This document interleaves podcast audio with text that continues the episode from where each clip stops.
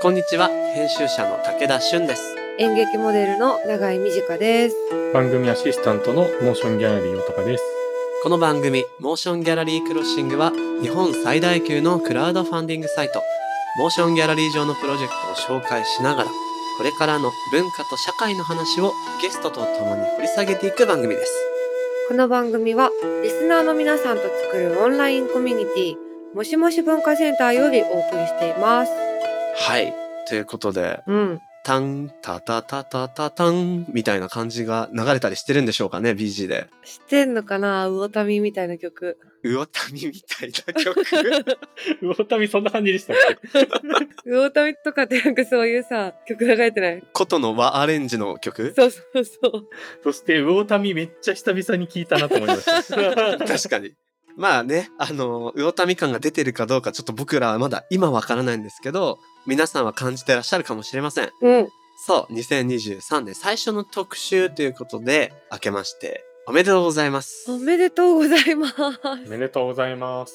魚民からお届けしてるわけではないですよ。はい、ということで、まあ、新年、今回何やるかっていうところでね、うん。今年聞きたい、ポッドキャスト。ほう。もうど真ん中のテーマです。いいね。これをね、テーマに、まあ、いわば2本立てみたいな感じでお送りしていこうかなって思ってるんですけど、はい。まあ、世界線的に僕らはまだ師走にいるんですけどね。そうだね。全然まだ結構年内だるいことまだあんなくらいの日付だよね。こうだるいこと。そうですね、そうね。よし、もう終わるぞってなれるほどの時間でもないというかさ、まだ。じゃない。収まんのか本当に収まんのかみたいな感じじゃないそう、大丈夫なのこれみたいな。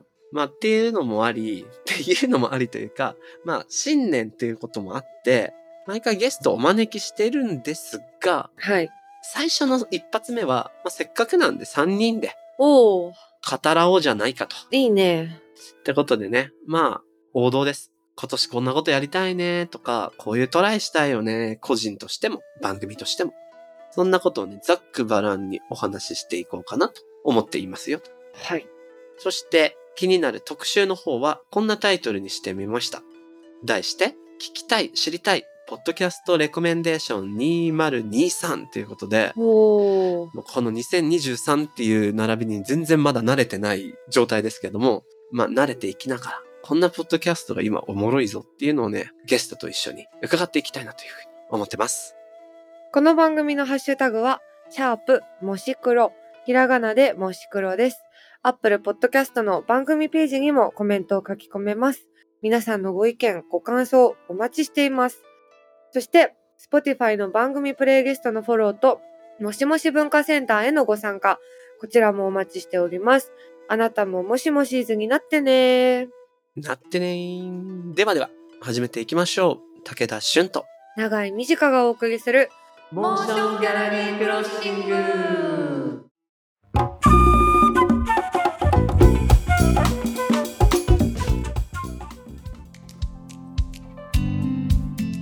皆様、明けましておめでとうございます。明けまして、おめでとうございます。おめでとうございます。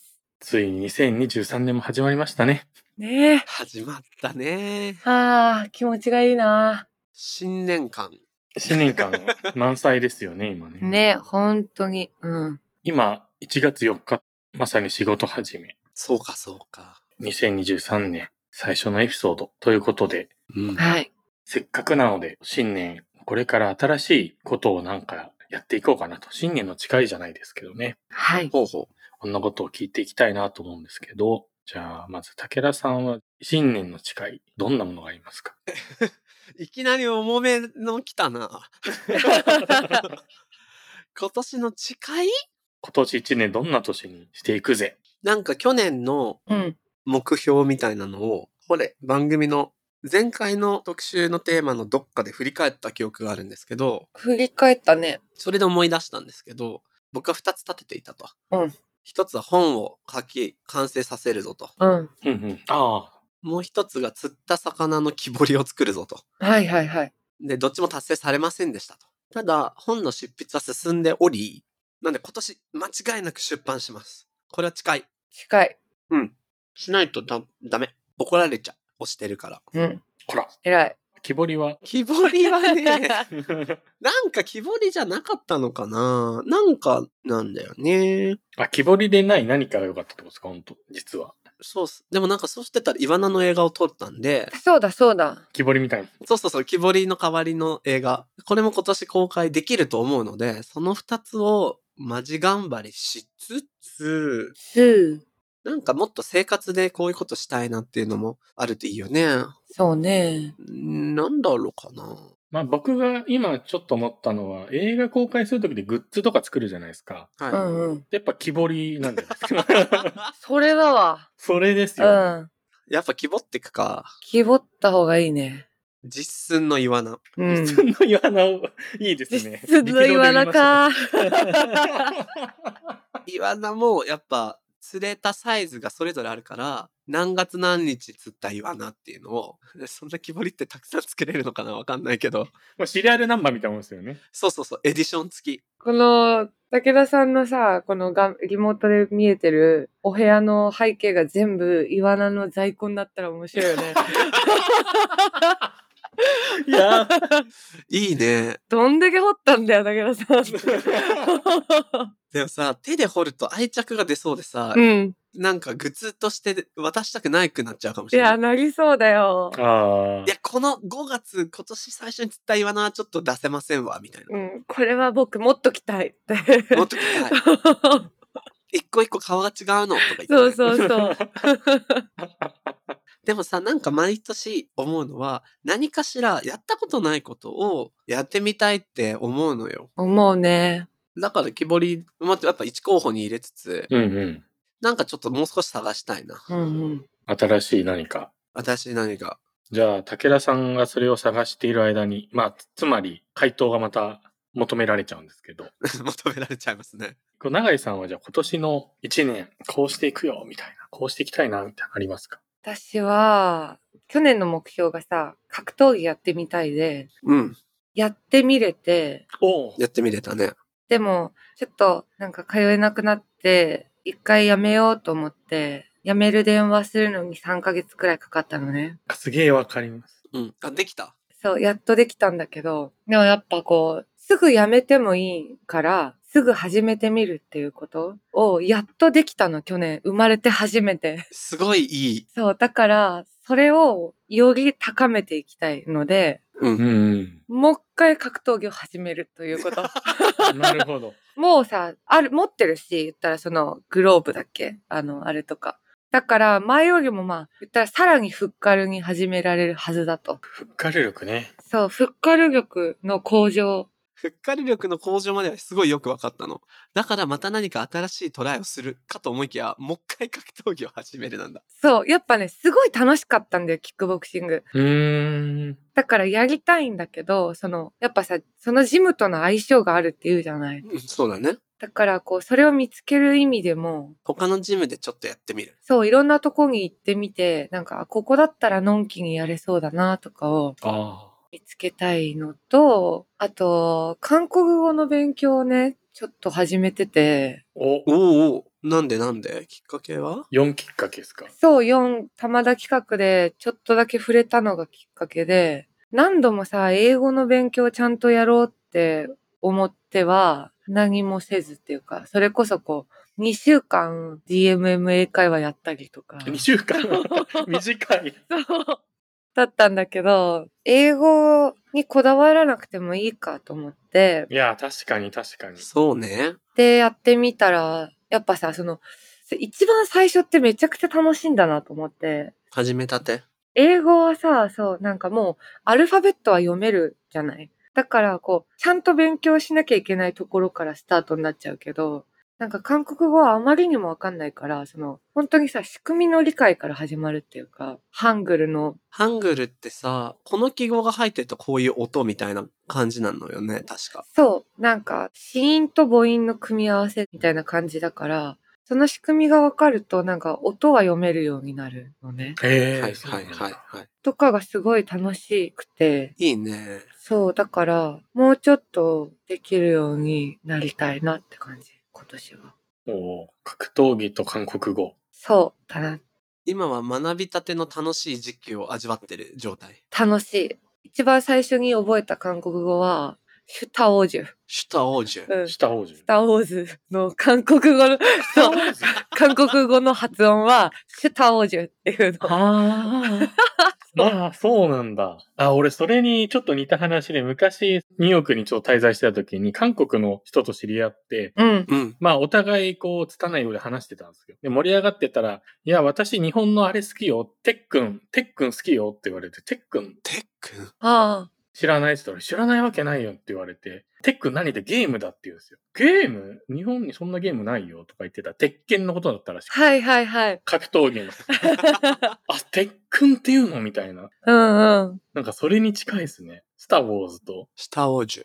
なんかちょっとしたったらず日本語読みみたいで可愛いね。ああ、確かに。かわいいよね。てっくん、シュタ王子。うん。そうそうそう。いいね。いや、確かに。4の時はね、あの、この番組でもね、こう、田村さんの台本がギリギリだっていうのは聞いてて、はい。うんうん。今回もどうなんだろうなって見に行ったら、まさかの韓国語でみんな話し始めて、これギリギリでき て、韓国語覚えてんのかすげえって衝撃を受けましたよ。ギリギリの多言語の厳しさ。ギリギリなのに多言語ってやばいなっていうのは本当に。衝撃を受けました。確かになでもあれ、いいじゃん。韓国語を今勉強すると、あ、そうそう、韓国語で思い出したの。うちの母親が、ネットフリックスの1アカウントを使っていいよって渡したら、めちゃくちゃ韓国ドラマと韓国映画を見てて、おうー。ん。で、韓国語の勉強、そう、ちょうど始めてたの。うん。で、なんか、これで韓国料理屋さんとか行きたいって言ってて、いやー、あー本当に。ほら、だから、新大久保とか行って、韓国語でオーダーしてみる、通じるか、みたいな。してみたいよね。それ楽しいんじゃない確かに。勉強したいな。し、ソウルも、ソウルじゃなくてもいいけど、韓国も行けるんじゃんもう、そう、近いしね。なんかすごい行きやすくなったからまた。コロナ的にもどうかわかんないけどね、行けるならすぐ行ける場所だし、ええやん。そうなの。韓国語と格闘技か。いいですね。ちなみに、大高さんは今年の抱負。 あれいや、その前にちょっと竹田さん、まあ、いいかそうだそうだ。大高さんの司会回しが結構強めなんだけど。本当だ ね。意外と。淡々と狙ってましたよ、竹田さんが。新しい目標。もう一個やる新しいこと なんだろうな。あ、でも僕もう一個、これも永井さんの格闘技と一緒だけど、短歌をもう一回やる。ああ、いいね。っていうのも、あのーお友達がいまして、お友達がいまして、もう友達いっぱいいるけど、その人とツイッタースペースやっておしゃべりしてた時に、短歌最近ハマってるっすみたいな話が出て、この歌集がいいとか、読むきっかけになったのは何かみたいな話してたら、だんだん作りたくなってきて、そのツイッタースペースの流れで、今ツイッターのコミュニティ機能ってあるだよね。はいはいはい。そう。あれでね、白帯短歌っていうグループを作ったんですよ。へえ。へえ。もう短歌の白帯、まだやってみたての人で、短歌を作り合ってポストしてみるみたいなのを、まあとりあえずクローズドで今二人でやってるんだけど、まあ、ゆくゆくは広げたら楽しそうと思っていた時に、作る習慣をつけると、読む習慣もできるから、う。うんん。なんか上手になるにはいいものいろいろ読みたいってなるじゃないうんうん。で、今短歌ブームがやっぱすごいし、この番組でも木下さんゲスト来てもらって、作った時、すごい楽しかったじゃん。楽しかったね。だからもう一回作ることによって単価ブームを味わおうという、どうですかこれ。素敵です。ご納得いただけましたが。ご納得いただけますでしょうか私めの抱負。これは去年聞いてなかった新しいチャレンジだと思います。 抱負審査員みたいになってる。なんで人の抱負審査してんだって 話だけどね。言ってみろ よ、抱負。言ってみよう。審査員の抱負聞きた い。抱負ハラ スメント。そうですね。この番組自体が、実はお正月を迎えるのもなんと、3回目 ?2 回目ちょうど迎えるのに3回目ですからそっね。か。そっか、もう3年目に入る。 3年目に入ろうとしている。すごいな。いや、びっくりなんですけど。うん。うん。なので、エイジさんもトレーナーであるように、やっぱ3という節目なんで、ちょっと今年も番組としても新たなチャレンジをこうしていきたいなというところはちょこちょこ思っているわけで。うんうん。はいはいはい。なんか、まあちょっと思ってるのはね、今年からもう少し、ポッドキャスト感をさえ出していこうぜ。はいはい。はいはいはい。ことはちょっと思っていて、若干こう、フリートーク感というか、もっと言うと雑談感。うん。この世に失われていると言われる雑談ってやつですね。そうなんですよ。雑談ね。探しに行かなきゃいけないやつ。雑談を探す旅。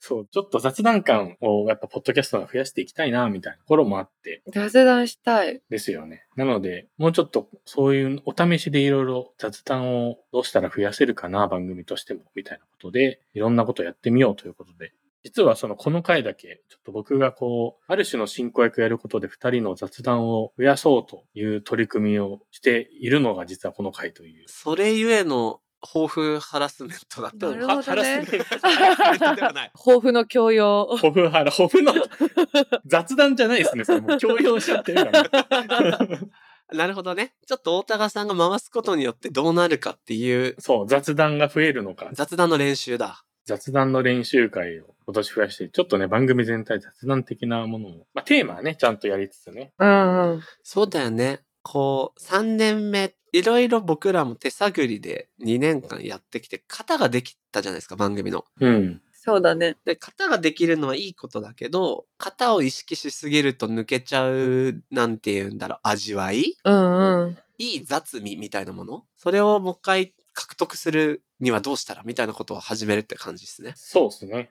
一回できた方をあえて、また壊す離れてみるみたいな。それこそ格闘技みたいなことですよね、きっとね。かっこいいかっこいい。おーいいね。確かになるほどね。この間、大高さんとばったり、あの、劇場で会ったんだけど、あ、めっちゃ雑談だ。 めっちゃ雑談じゃないですか。そうあ、うまいな。雑談がうまいわ。雑談だ。始まった、これは。うん、ばったり会って、席隣だったのね。映画館で。うんうん、あの、演劇見に行った時に、あの、え席隣のレベルのばったり関係者っていうか、ユーロスペースで見てて、はいはいはいはい。玉田企画と有名のこう一緒にやるコントライブ。うんうんうんうん。じゃあ、大高さんってなったんだけど、全然雑談しなかった。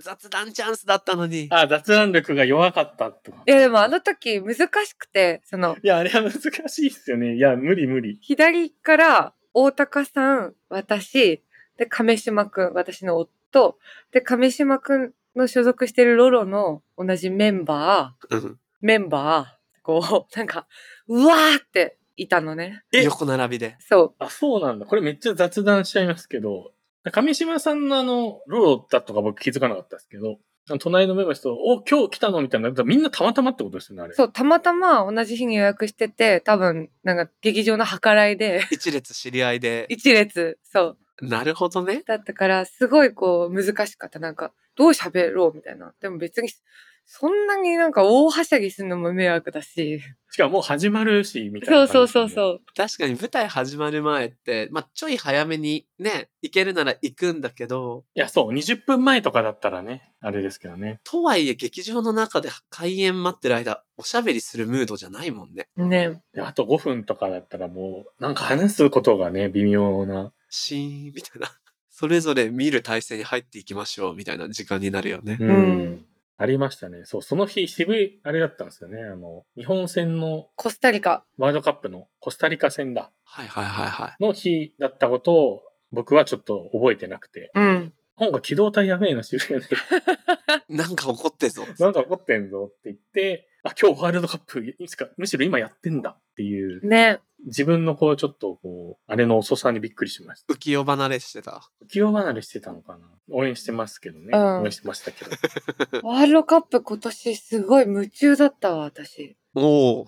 もともと好きだったサッカー。うん、まあ、でもそんなに詳しくもないし、なんか、お祭りとして好きで、でもこう、いつもあの、高校の友達の家に集まって、おお。ハーフタイムにスマブラをやるっていうグループがあるのね。 何それチーム川島っていう。ハーフタイム短いでしょ。だからもう正直言うと私はもうスマブラがやりたくて、ワールドカップに乗っかるみたいな感じだったんだけど、はいはいはい。すごい使い方。そう、今年は初めてちゃんと家で、あ、スマブラなしで。スマブラなしで生で見てたな。面白かったよな。今年初めて純粋に日本を応援できるワールドカップだったって後で気づきました。どういうことやっぱ熱狂的に好きなクラブチームがあると純粋に見れない自分がやっぱいてですね。あ、そうなんだ。かつて、そういう風にクラブチームをいっぱい見て推しがあったんですね、大高さん。いや、推しがあったんですよ。で、よくたまにあるじゃないですか。ナショナルチームじゃなくてクラブチームだろサッカー見るってガチ勢みたいに言うじゃないですか。あ、サッカー好きな人が言うやつ。はのある種そうだったんです。で僕は亡くなっちゃった横浜フルーゲスが大好きだ。あ。はいはいい。はい。で、亡くなっちゃったじゃないですか。チームが解散して。うん。で、その生き残りの人たちみたいな、こう、チリジリになってる中で、何人かこう、代表にずっと呼ばれ続けてたんですよ。おフー。リューゲルスの血を引く。そう、血を引く人たちが。だから、ゴールキーパーが楢崎じゃないと、なんで楢崎じゃないんだよ、みたいな、なんかうんうんそういう、こう、感覚になっちゃってて、で、ずっとこう、最後、あの、やっとって、あだ名ついて遠藤さん、ボランチの。 うん。がいる時まではもう、もう彼が活躍したら何でもいいみたいなノリでこう、見てきた のへで、ー。はいはいはい。こう今もう、フリューゲルス生き残りの人も、もうそもそももういなくなっちゃったのでみんな引退して。うーん、そっかそっか。世代的に無理だよね。となるともう、ピュアに応援できるみたいな。あ、そういうのもあるんだ。そういうのがあるんです。解放されたんだね。解放され、解放って言わない、 まあ、の呪いみたいに言わないでくださ い。横浜フリューゲルスの呪いみたいに言わない。呪い。呪いじゃない、呪いじゃない。時代が切り替わったんですね。そうそう、時代変わったんだなっていう。近しいのかなわかんないけど、僕もサッカーをもうちょっと見てた時期があって、その時はウィニングイレブンをよくやってたので、あ、VA でこのお気に入りの選手ね、あれあれありますね。そう。だからこう、ユーロのクラブチーム事情も、ウイイレを通じてどこどこにこの選手がいてが分かって、へー。で、彼がナショナルチームではこういう役割で、みたいな見取り図が取れた上でワールドカップを見てたから、日本戦以外も結構見てたんですよ。うんうんうんうんうんうん。ただ今、そういうサッカーの見方をしなくなってたし、サッカーゲームをプレイしなくなってたから、正直ちょっと今のワールドカップでどういう選手がどの国で、クラブはどこに所属してて、どんな感じかっていう風に見れないので、日本戦しか見れてなくて。うーん。わかる、わかる。でね、今あの、ウィニングイレブンが e フットボールっていう名前に変わったんですけど、え、そうなんだ。そうなんだ。 無料ゲーに変わったの。え、嘘えそう。で、3日前ぐらいからちょっと1回ダウンロードして、プレイして見てるんですけど、え、最近ってことですか、それ。いや、1年前か2年前のタイトルから名前が変わったの。俺、未だに上入れ2018で遊んでんだけど。 2018 2021からね、e フットボールに変わってるはず。 え、そうなんだ。へー。で、今ちょっと選手をゲームを通じて学び、やっぱサッカーって僕正直野球より見てて楽しいんですよ。うん。常に動いていく感じ。ね。めっちゃ目疲れない見てるだけなのに。うん、うん、うん。あと心臓ドキドキずっとする。ね。あ、抱負追加で。今年サッカーを見て、推しの選手とクラブチームを見つけたい。お、いいね。ヨーロッパ。どこがいいかわかんないけど、そして何でどんぐらい見ればいいのかもわかんないから、うん。うん、うん。ちょっとダゾーンとかでどう見ていくかをデザインしてみようかな。いいですね。いい。じゃあ僕はその、どこになるかをちょっと予測しときます、勝手に。予測しときますか。 ね。私はもう前田が好きすぎて。あ、大前、大前。うん。ちょっとやばい。もうなんか、前田ガチ勢。って感じで。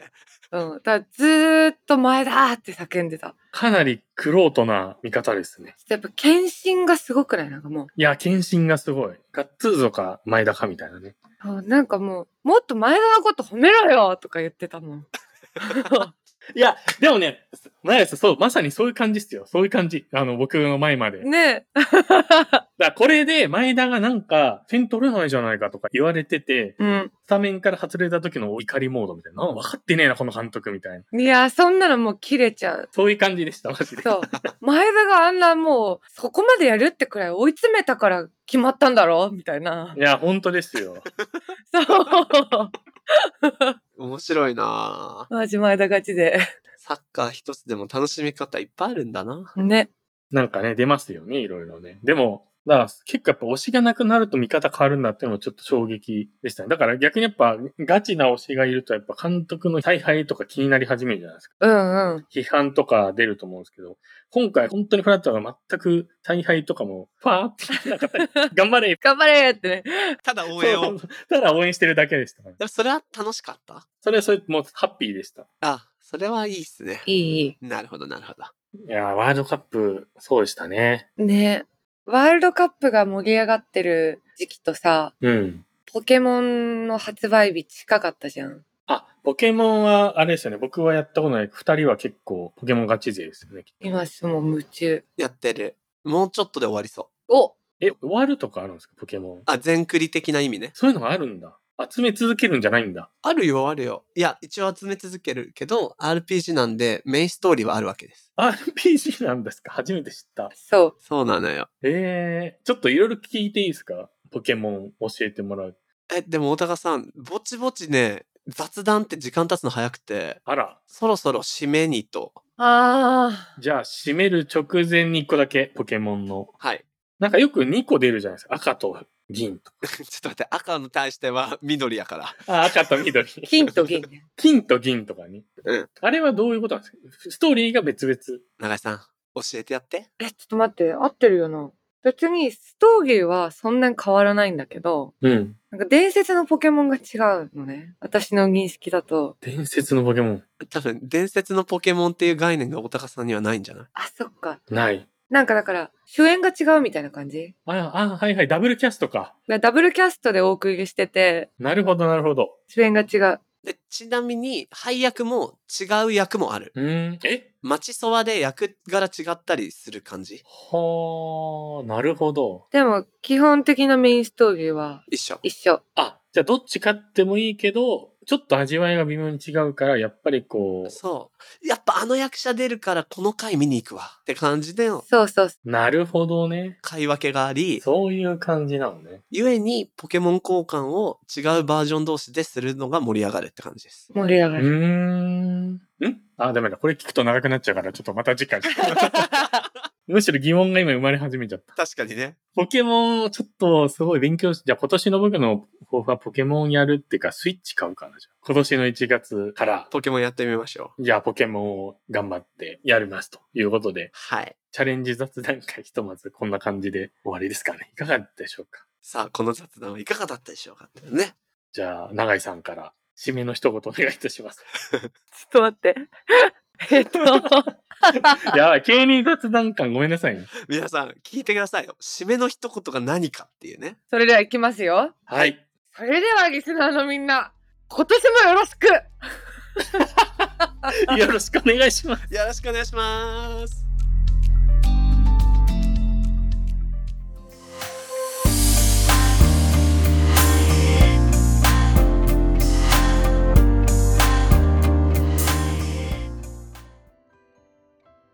さて、ここからはモーションギャラリーで現在挑戦中のプロジェクトの中から、特に注目してほしいものを紹介するホットプロジェクト。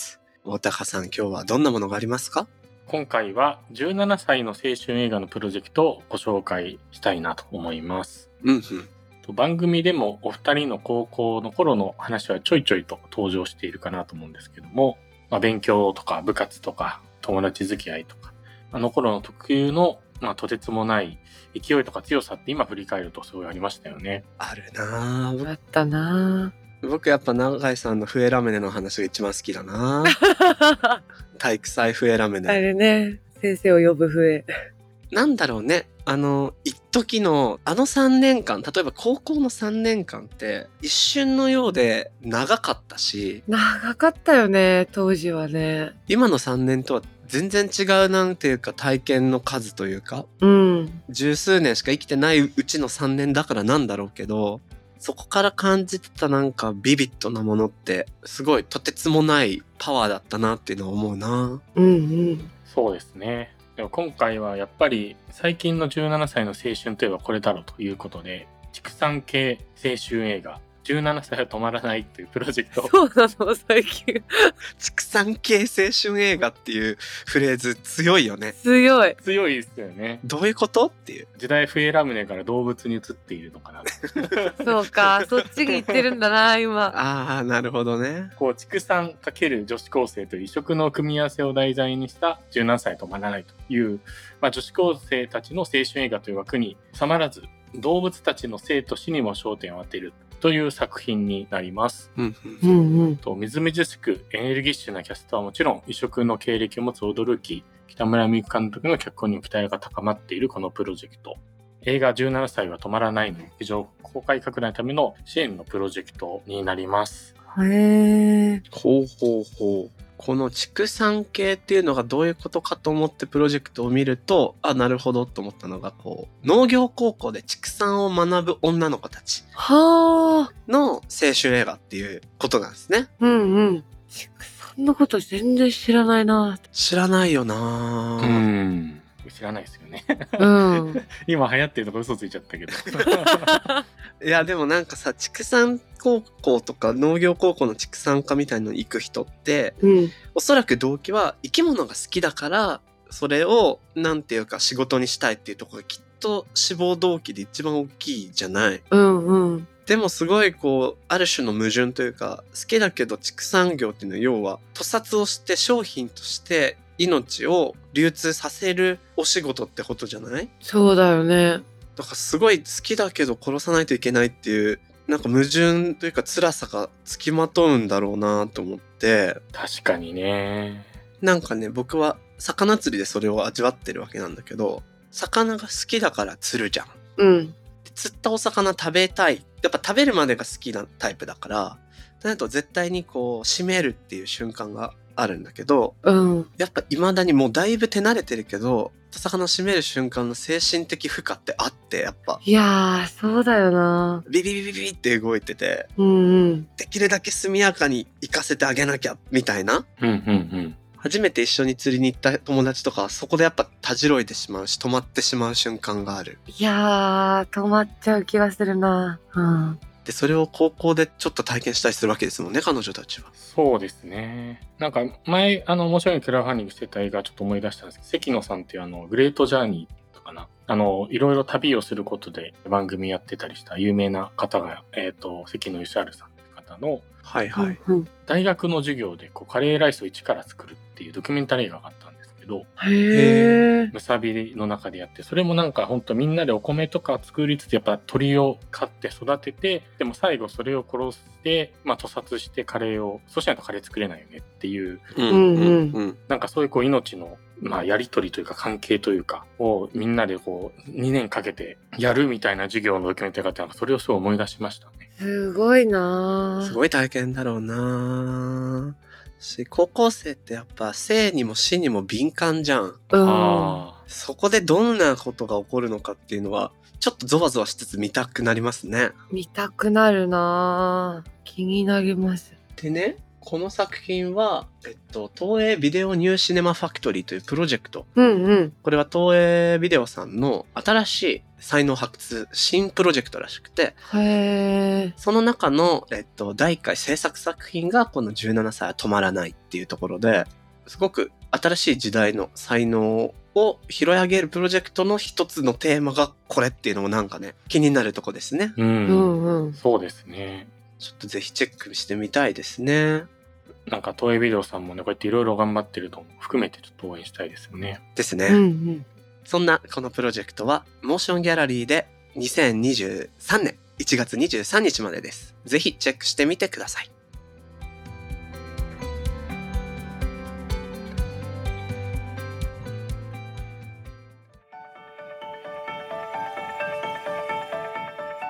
モーションギャラリークロッシングエンディングのお時間となりました。はーい。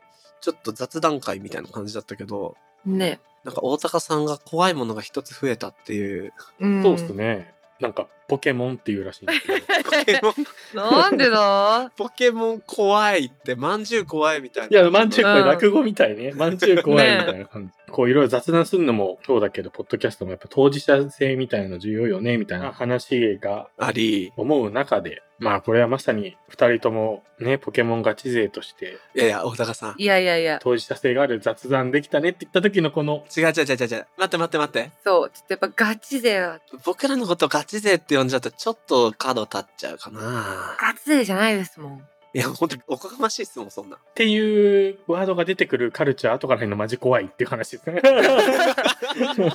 怖くないよ。いや、でも、言うと、僕らはエンジョイ勢で、インジョイ勢。なんでエンジョイ勢っていう言えるかというと、僕らはね、ただ楽しくストーリーを進行し、このポケモン好きっていうこう目で、そ。イージーに育成してるんですけど、ガチ勢って何かっていうと、あ、はいはいはいはい。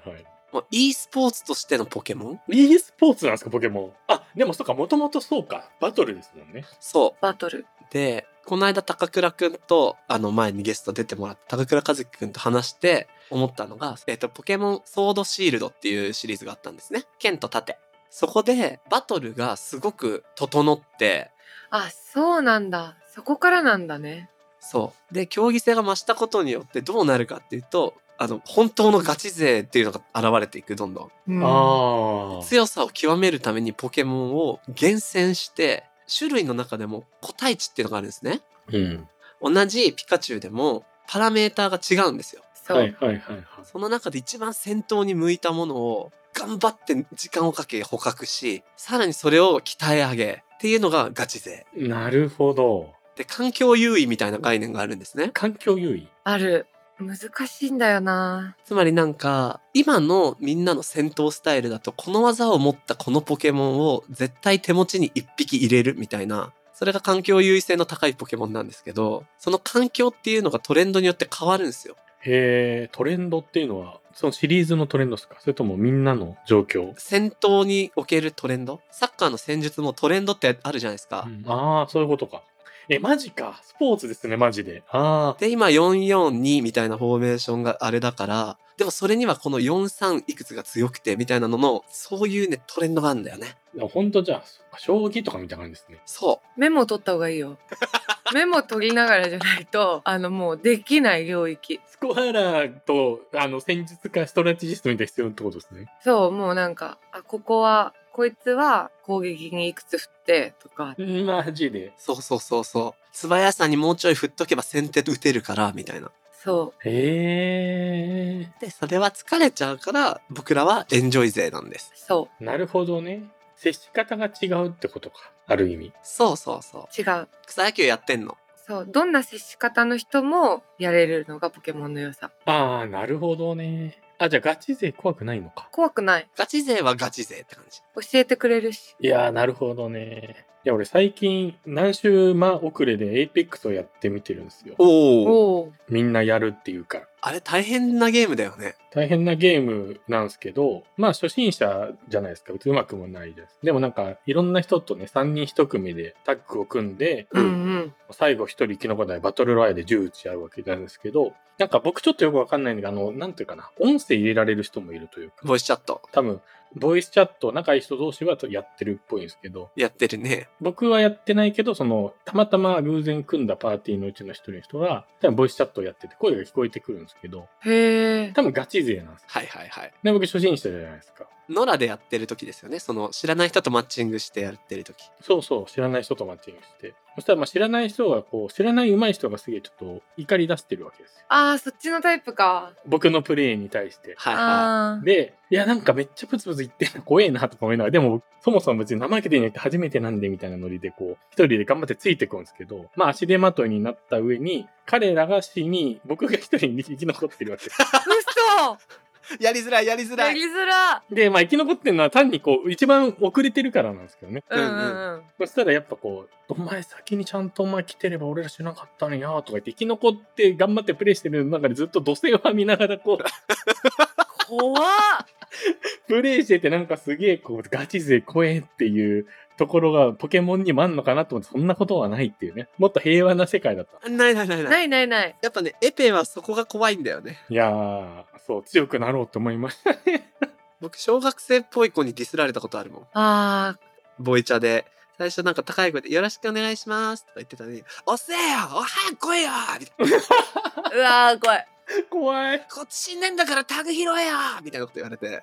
でも僕、ボイチャ入れてないんでごめんなさい言えないから、必死にエモートで意思疎通を図るんだけど、すっげえ怒られた。 そうか。あれ怖いっすよね。怖いよね。そっか。ポケモンのガチ勢はそういうガチ勢じゃなかったって聞いて今すごい安心しました。あのーガチ勢とエンジョイ勢が交わることがそんなにないかな。 ない。あー、なるほどね。ちゃんと RPG なんで。いいや、そうなんだ。RPG だって今日一つ勉強になりました。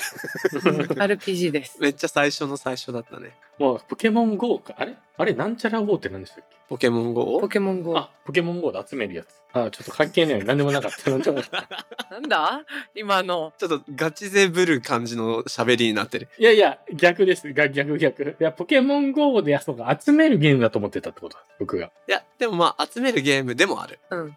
集めてもいいし、集めなくてもいいけど、懐が深いゲームってことか。そうそう、遊び方が本人次第というか。なるほどね。でも今回は本当多様性がテーマになってたりするから、えー、あ、そうなんですか。なんか普通にプレイして損はないし、大高さん自分のお年玉なりクリスマスプレゼントとしてスイッチとポケモン買ったらいいと思う。なるほど。なんか多様性をさ、意識してることによって、なんか変なやつめっちゃいない いるいる。なんかさ、その全体の多分バランスを取ろうとしすぎて、その特に人間のキャラクターが多分全方位を意識してることによって、なんか一番存在しないキャラクターみたいなのがこう 生まれて、一番その、 え、誰も使ってくれないみたいなことですかいや、なんか、なんて言うんだろう、こう、もうその角を削りすぎて、なんか、なんて言ったらいいんだろうな。ポケモンっていうよりは NPC だよね。この登場人物だよね。そうそうそう。のジェンダーとか、そういう、 国籍とか、こう、いろんなことをあー。削りすぎて、もはや誰なのかみたいな人ってことで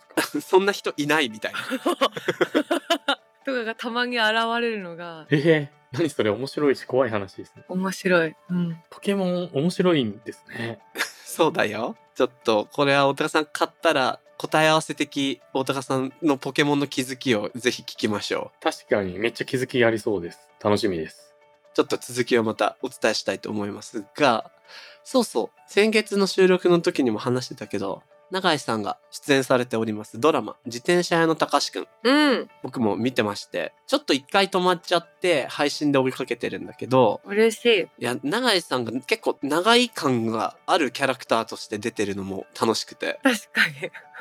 この顔するわっていうところとか、あ、本人もこういうシチュエーションだとこう言いそうだな、みたいな、うんうん。がちょっとニヤニヤ面白いなと思いながら見てました。嬉しいな。すごい、本当楽しい現場だったから、あれは。見てくれてるの、本当嬉しいな。